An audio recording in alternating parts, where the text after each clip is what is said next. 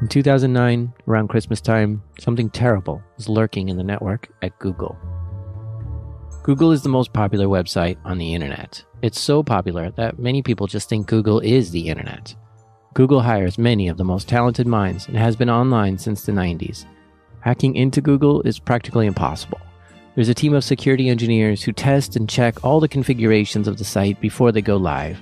And Google has teams of security analysts and technicians watching the network 24 7 for attacks, intrusions, and suspicious activity.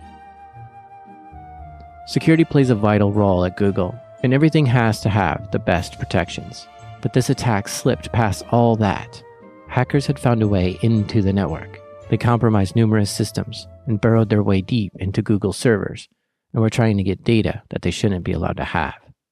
Google detected this activity and realized pretty quickly they were dealing with an attack more sophisticated than anything they've ever seen.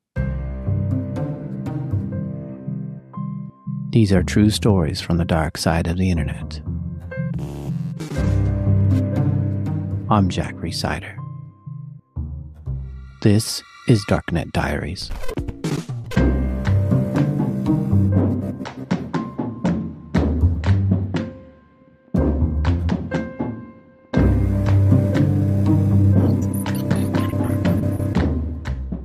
Once Google detected the attack, they were able to stop it pretty quickly and clean it off the network.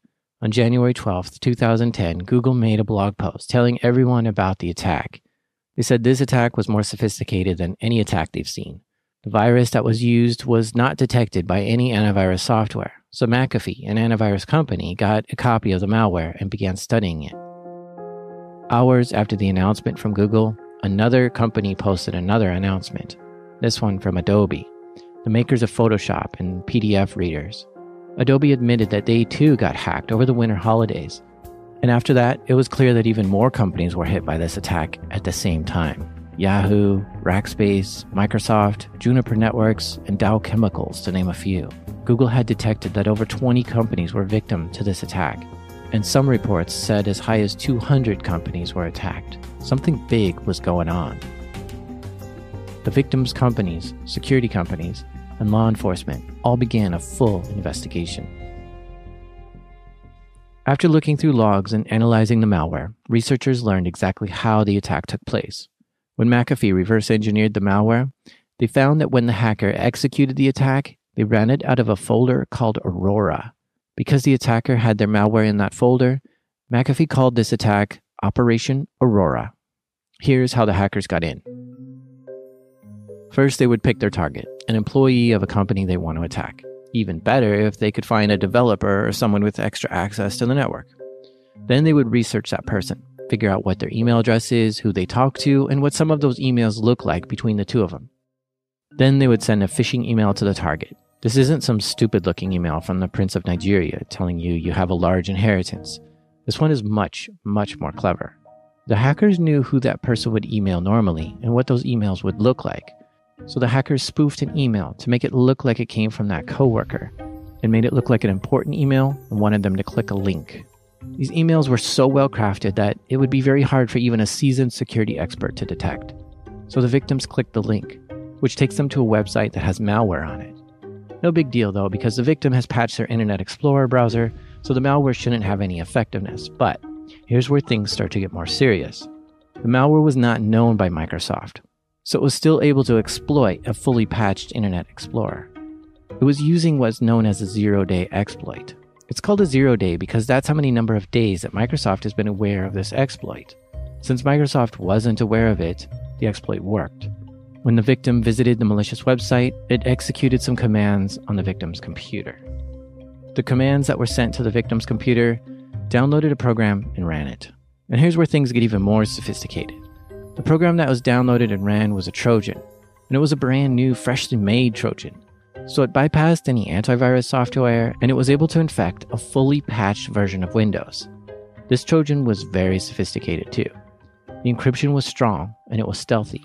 This Trojan opened up a tunnel back to the hackers so they can control the victim's computer. And it was designed to look like regular web traffic. All this would happen within seconds of someone clicking the link.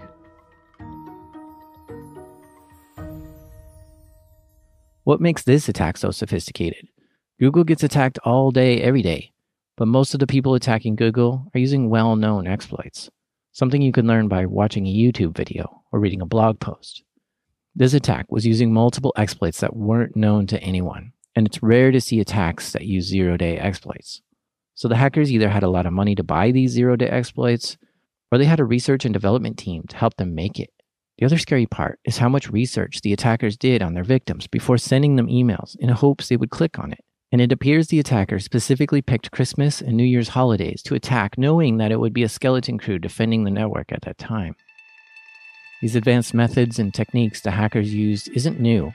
Governments see sophisticated attacks like this fairly often. Banking industries and utility companies do too. But commercial businesses have never seen an attack this advanced waged against them. This would forever change the threat landscape for commercial companies. Google looked further into the logs and tried to trace where the attacker went and what they were trying to do. They saw the attackers were trying to access two specific pieces of data First was access to Gmail accounts. It's presumed the attackers wanted to read someone's emails, but not just anyone's emails, specifically human rights activists' emails. But not just any human rights activists' emails, they were after Chinese human rights activists' Gmail accounts. Whoever did this attack really wanted to see what those people were planning and organizing around China's human rights movement. But when Google looked more closely at these accounts, they noticed another connection. All of the accounts that were attempted to be accessed all had court orders United States law enforcement had requested access to those specific Gmail accounts, and these attackers were looking at those same exact accounts. This is really odd and has baffled a lot of people as to why someone would be trying to get into Gmail accounts of Chinese human rights activists that have already been subject to court orders. Perhaps this was some government espionage, or a way to check how much the government can see into Gmail accounts.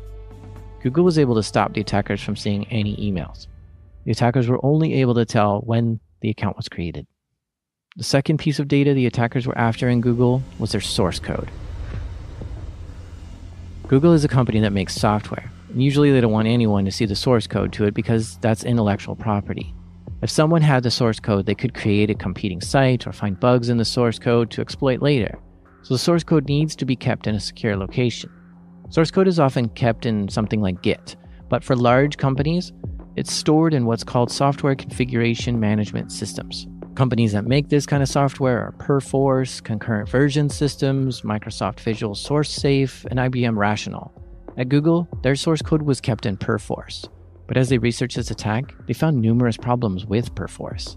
The attackers knew exactly where the Perforce servers were and used yet another unknown bug to get into Perforce. But that may not have mattered, after this attack, McAfee looked into Perforce and found it to be insecure by default. McAfee found the following problems in Perforce. Anyone can go and create their own user account. No need for an admin to set one up for you. Passwords are unencrypted. It's easy to gather data on Perforce without any privileges. All communication to Perforce is unencrypted. It's easy to bypass authentication altogether, it's prone to directory traversal attacks, and all files are stored in clear text. It's unknown how Perforce was set up in Google, but it's clear that it takes a lot of work to lock it down and secure it, and even then, it's not very secure. These attackers had a strong knowledge of Perforce, and once they were in Google's network, they were able to easily access Perforce and take some of the source code from Google, possibly the source code for the Chrome browser. The other companies that were also compromised by this attack did not give any details as to what was taken or accessed, but it's speculated that the source code was targeted for them too. Sophisticated attacks like this often work in stages, so it's possible the attackers were just gathering information in this attack to be used for a bigger attack later. For instance, if they had the source code for how Adobe handles PDFs, they could find new ways to create malicious PDFs so they can create new viruses to infect someone else. Upon discovering these vulnerabilities, Microsoft issued an emergency patch for the browser and operating system. McAfee Antivirus created new signatures to detect these attacks as well. It's interesting that so many companies were attacked with the same exploit all at once. Once the Aurora exploit was known, companies could patch and detect it. So it appears this hacker group was attacking as many places as it could and sort of letting the exploit become known in the process. But it also indicates that an attack at this scale would require dozens of people to conduct it a team to develop the exploit, a team to research the attack, and a team to conduct the attack and remotely access those source code repositories. Further analysis of this attack and Trojan revealed more information. The attacks were seen coming from two different schools in China the Shanghai Jiaotong University and the Lanxiang Vocational School. Both of these schools are legitimate, well established, and respectable. If you go there, you see students walking around campus, and it looks like an average school. So the school might not have anything to do with this, as the attackers may have just used a server within the school to wage their attacks. But then again, maybe there's some hidden basement full of hackers, and this school is just some kind of screen. Because this was a major incident hitting dozens of US companies, the FBI and the US government began investigating the attacks. It's really difficult to figure out who conducted a cyber attack because of how anonymous and hidden you are on the internet. A few pieces of information began to add up, though. The attackers wanted into those email accounts of Chinese human rights activists, and the attack originated from two schools in China, and the malware that was used had a checksum algorithm that's only used in China rumors started to circulate that China was likely behind this attack. As the U.S. government investigated, then Secretary of State Hillary Clinton addressed the media. We um, are obviously very concerned uh, about Google's announcement regarding a campaign that the company believes originated in China to collect the passwords of Google email account holders. These allegations are very serious. Uh, we take them seriously. We're looking into them. Some news outlets were even taking this a step further. Because it's basically an act of war. Yeah. And especially if it is really tied to the army and the government, it's an act of war. Personally, I think this is espionage, not an act of war. This is just theft of information. A spokesperson for the Chinese Foreign Ministry had a reply. Blaming China is unacceptable. The Chinese government places great importance on the computer and internet security and controls the internet according to law and demands that internet users respect relevant laws and regulations when using the internet. As Google investigated this more, they became more certain that China was behind this. An attack with this level of sophistication, hitting this many companies at once, had to be done by a group that's very advanced. They must have had dozens of people working on this attack, and they're well funded, and they were given extra privileges on China's internet infrastructure. This isn't the work of some amateurs or even Google competitors. This was far more advanced, with far more capabilities. To understand what happens next, we need to go back five years to 2005. In 2005, Google started building Google.cn, which was going to be a version of Google for people in China. See, the people in China can't get to many of the sites we can. The Chinese government blocks anyone in China from getting to sites like Twitter, Facebook, Pinterest, most porn sites, YouTube, and yes, Google.com. But since China is the country with the largest population in the world, Google wanted to build a local version in China that would be allowed. The Chinese government required Google to have a license to operate in China, and they got it. So they started building their offices, hiring the top talent, and creating Google.cn. But while they were building it, China decided to cancel the license. Google had to spend another 18 months negotiating with the Chinese government to get the license to operate in China. One of the requirements was to censor certain search results. For instance, they wanted no results if you searched for Tiananmen Square protests. Google executives weren't happy about all this censorship, but still wanted to get in the Chinese market, so they complied with all the censorship requirements. In 2007, an agreement was made and Google.cn finally came up and online, and millions of people began using the site.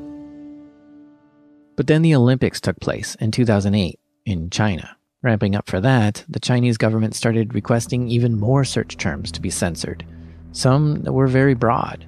The US executives at Google were very unhappy with this and expressed their frustrations, but eventually complied, thinking this new censorship was only temporary until the Olympics were over. But the censorship didn't end after the Olympics ended. In fact, China requested even more broader search terms to be censored after the Olympics. Scary stuff, too, like anything sexual in nature was banned, and anything that criticized the Chinese government or politicians was banned search terms in Google.cn. The Google executives were even more angry with this. They thought they were now helping this country conduct their oppression, and it made them dissatisfied with China. So, when these attacks happened in late 2009, Google created a massive war room, not only to combat the attack technically, but to determine what to do next. Sergey Brin, the co founder of Google, was extremely upset with China over these attacks. He specifically was upset that the attackers tried to get into the Chinese civil rights activists' accounts and that the Chinese government was censoring so much from its people. Sergey reminded the executives that the motto at Google is don't be evil, and by helping China be oppressive, they were in fact being evil. Eric Schmidt, the executive chairman, did not agree. He reminded Sergey that they always comply with local laws in any country they operate in, and that's just part of doing business internationally. A very passionate and internal debate waged among the Google executives for almost four months trying to determine what to do about China. Eventually, Larry Page, the other co founder of Google, agreed with Sergey, and the debate was over. Google had decided to shut down their Google.cn website and close most of their offices in China. They redirected all their traffic to google.com.hk, which is a version of Google built in Hong Kong because Hong Kong maintains a totally separate body of government with different laws. Now, when people in China went to Google.cn, they were able to search for sexual content in the Tiananmen Square protests because it was going through the Hong Kong version of Google. Now, this was a huge deal for Google to shut down Google.cn and pull out of China. China has the most population of any country in the world, and Google is the most popular website in the world. And there are more than twice as many people on the internet in China that there are total people in the US. Leaving a market this size will make a noticeable impact upon Google's traffic and revenue. But even more importantly, it meant that Google would quit their fight over Chinese censorship laws. Silence fell on all Google employees who read the memo. The news of shutting down the Google.cn office was dropped at 6 a.m. Beijing time. Many of the Google employees in China learned about the announcements by coworkers calling them and waking them up. Panicked employees flooded the Google office in China with questions and concerns. But management just told everyone to leave and gave them all tickets to go see the movie Avatar, which had just came out. The next day, employees came back to the Google office in China, and Sergey himself had a teleconference call with all of them to explain the situation. It didn't go well. Emotions were high, and employees felt that they were abandoned by the generals overseas in the middle of a war. A few months after that, China blocked its people from being able to get to all Google sites, including google.cn and google.com.hk. According to the website greatfire.org, China has been blocking Google ever since. The major search engine that is used in China is called Baidu, which, if you search Tiananmen Square protests in there, you see stories about how the protests are a myth and didn't happen. Ever since Operation Aurora, Google and many others have had to step up their defenses, knowing that more sophisticated attacks can hit even commercial companies. This attack forever changed how we see our adversaries when defending commercial networks. Security researchers at Symantec, Dell SecureWorks, and CrowdStrike dove further into Operation Aurora to try to understand the group behind these attacks. When Symantec investigated the malware further, they found the code frequently used a variable with the name Elderwood, so they called this hacking group Elderwood. CrowdStrike came up with a different name, which was Sneaky Panda, and Dell called them the Beijing Group. I like Elderwood the most, so let's stick with that one. Security researchers created a big list of everything that's known about Operation Aurora and started building a dossier on the Elderwood group. For years after the attack, researchers would examine other big hacks and breaches to try to find if there's any connection with the Elderwood hacking group. Some connections were made. Either the same Trojan was used, or the same command and control servers were used, or comments in the code were similar. In the three years after Operation Aurora, the Elderwood group was suspected to be behind seven different attack campaigns and each campaign resulted in numerous companies being hacked. The next attack they conducted after Operation Aurora contained a zero day exploit using Adobe Flash. This is really interesting because during Operation Aurora, they hacked into Adobe, so we can speculate that maybe they did take the source code for Flash from Adobe and used it to build new exploits. Because if you have the source code, it's much easier to find a vulnerability. In fact, they had five different zero day exploits for Adobe Flash and were able to breach many companies using these exploits. This group had immense capabilities. They seemed to be growing more powerful over time, stealing more source code from places like Google, Adobe, Oracle, and Microsoft, and building more zero day exploits with them. It seemed like the Elderwood hacking group had endless amounts of zero day exploits they can use.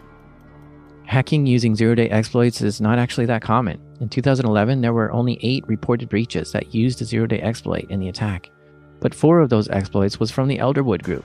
So you can see how this group was dominating the hacker scene. What else is strange about the Elderwood group is that they have this uncanny ability to know when their zero day exploits is about to be discovered or fixed. When they get wind that it's going to be patched, they burn their zero day by trying to hack as many places as they can all at once to get the most of it. They may have access to an internal bug tracking tool within Google or Microsoft or Adobe, and they may have someone inside tipping them off. After Operation Aurora, the Elderwood Group changed their initial entry tactics. Instead of getting people to click the phishing email, they used what's known as a watering hole attack. This would hack into a popular website, put malware on it, and wait for users to visit the site to become infected. As soon as the victim's computer would be infected, the hacking group would have full access to that computer. They also changed their targets. While attacking Microsoft, Google, and Adobe will help them find new exploits, it doesn't look like that's their primary objective. They seem to be mostly interested in gaining access to defense companies. Companies like Lockheed Martin, Raytheon, Boeing, and General Dynamics, to name a few. These companies supply tanks, weapons, and planes to the US military. They presumably want access to these companies to gain information on the latest weapons and military technology, and maybe also get a glimpse as to what the military has in stock. This would certainly be valuable information for a superpower like China.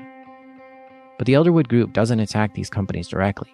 Instead, they're almost always seen hacking into suppliers and third party companies that deal directly with the top tier defense companies. And they are also seen hacking into the suppliers of suppliers, because if they can infect the supply chain and that software gets into the defense company, then it's just as good as hacking into the defense company. And it's easier and sneakier because those third party companies don't have nearly the security defenses as a top tier defense contractor. So Elderwood would possibly study all the parts that are used in a specific weapon or tank, then figure out which companies supply those parts or software, then figure out which websites those companies visit to do their work. One website they infected was the Center for Defense Information in Washington, D.C. This is a nonprofit organization that posts information on military matters. People who visit the site are likely to be military or those working in the defense industry. Even if it's a third party to a contractor, infecting them can be very valuable. From there, you can implant malware into software, and that can make its way into bigger companies. Details aren't given as to what companies were specifically hit by Elderwood. Symantec doesn't release that information, and those companies that are breached aren't always required to publicly disclose it. So all we can tell from Symantec is the way the attacks happened, what types of companies were targeted. The second biggest target for the Elderwood hacking group are human rights organizations.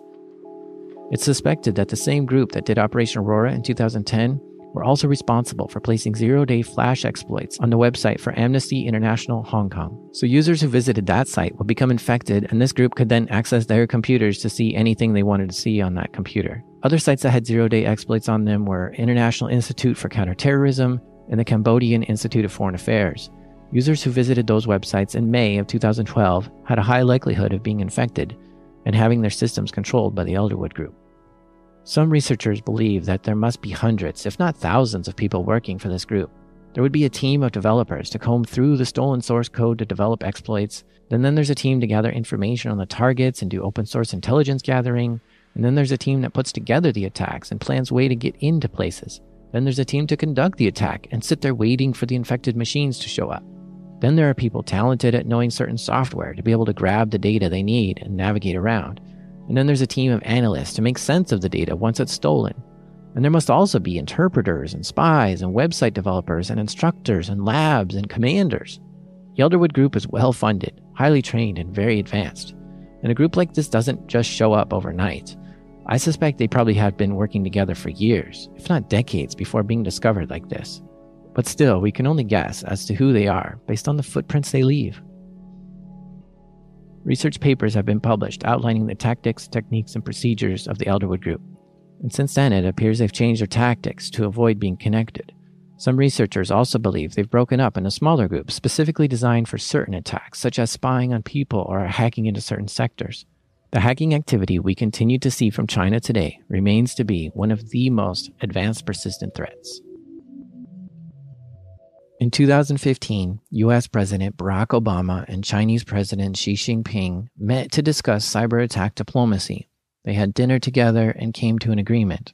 The two presidents stood side by side on the White House lawn to explain what they agreed on. I raised once again our very serious concerns about growing cyber threats to American companies and American citizens.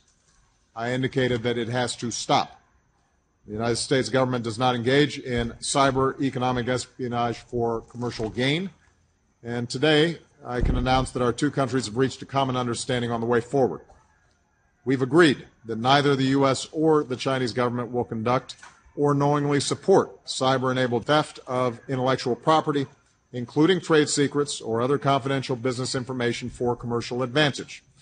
In addition, we'll work together and with other nations to promote international rules of the road for appropriate conduct in cyberspace. If I can break character for a second here, this is what I love about having a career in InfoSec. I can turn on the nightly news and sometimes see the president talking my lingo. It's just amazing to see what I'm passionate about being talked about on the world stage like this. It's awesome. Anyway, this agreement was likely a direct result from the Project Aurora attacks. And then again, in 2017, US President Donald Trump and the Chinese President Xi Jinping met at Mar a Lago and renewed the same truth that neither country would attack commercial sectors to steal intellectual property for commercial gain. Personally, I don't think this truce has much value, as both countries continue to do what they can to gather details from each other. And hacking into commercial companies to steal source code to develop new vulnerabilities is simply a part of that process. For instance, China is suspect to be behind the virus found in CCleaner, a popular Windows cleanup tool, which that attack got them access to data at Microsoft and Google. China denied its involvement, but even if it did admit to it, they could just say that the data was stolen wasn't used for commercial gain. So this agreement between the two is just weak and unenforceable. Now that we know the Elderwood hacking group is capable of targeting commercial sectors now, companies should take this as a cautionary tale, especially companies that supply to defense contractors. If this attacking group knows that a defense company uses your product, they might try hacking you to get into the defense company because it's easier and sneakier. So, by taking on a defense company as a client, it significantly increases your threat landscape. This is the modern day arms race. Foreign countries will continuously be trying to hack into our government and defense companies to gather as much information as they can. At the same time, our government is trying to gather information about foreign governments by hacking them as well. This makes it difficult to understand governments. If the NSA finds a bug in Microsoft, they might not tell Microsoft, but instead they'll keep it to themselves and potentially use it in a cyber attack because they want to be one step ahead of the enemy. So we are seeing the US and foreign governments are keeping zero day exploits just for themselves. Governments hacking into other governments or companies in other countries is now the new normal. spyware versus spyware, ghosts in the wire, cyber patriots. This is the current battlefront that is secret and hidden from all of us until something goes wrong or gets sloppy or until someone wants us to see something.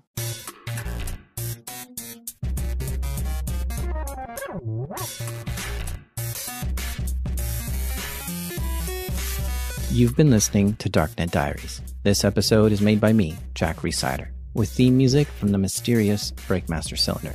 Okay, so a lot of you want more episodes of this show, and I'll make a deal with you.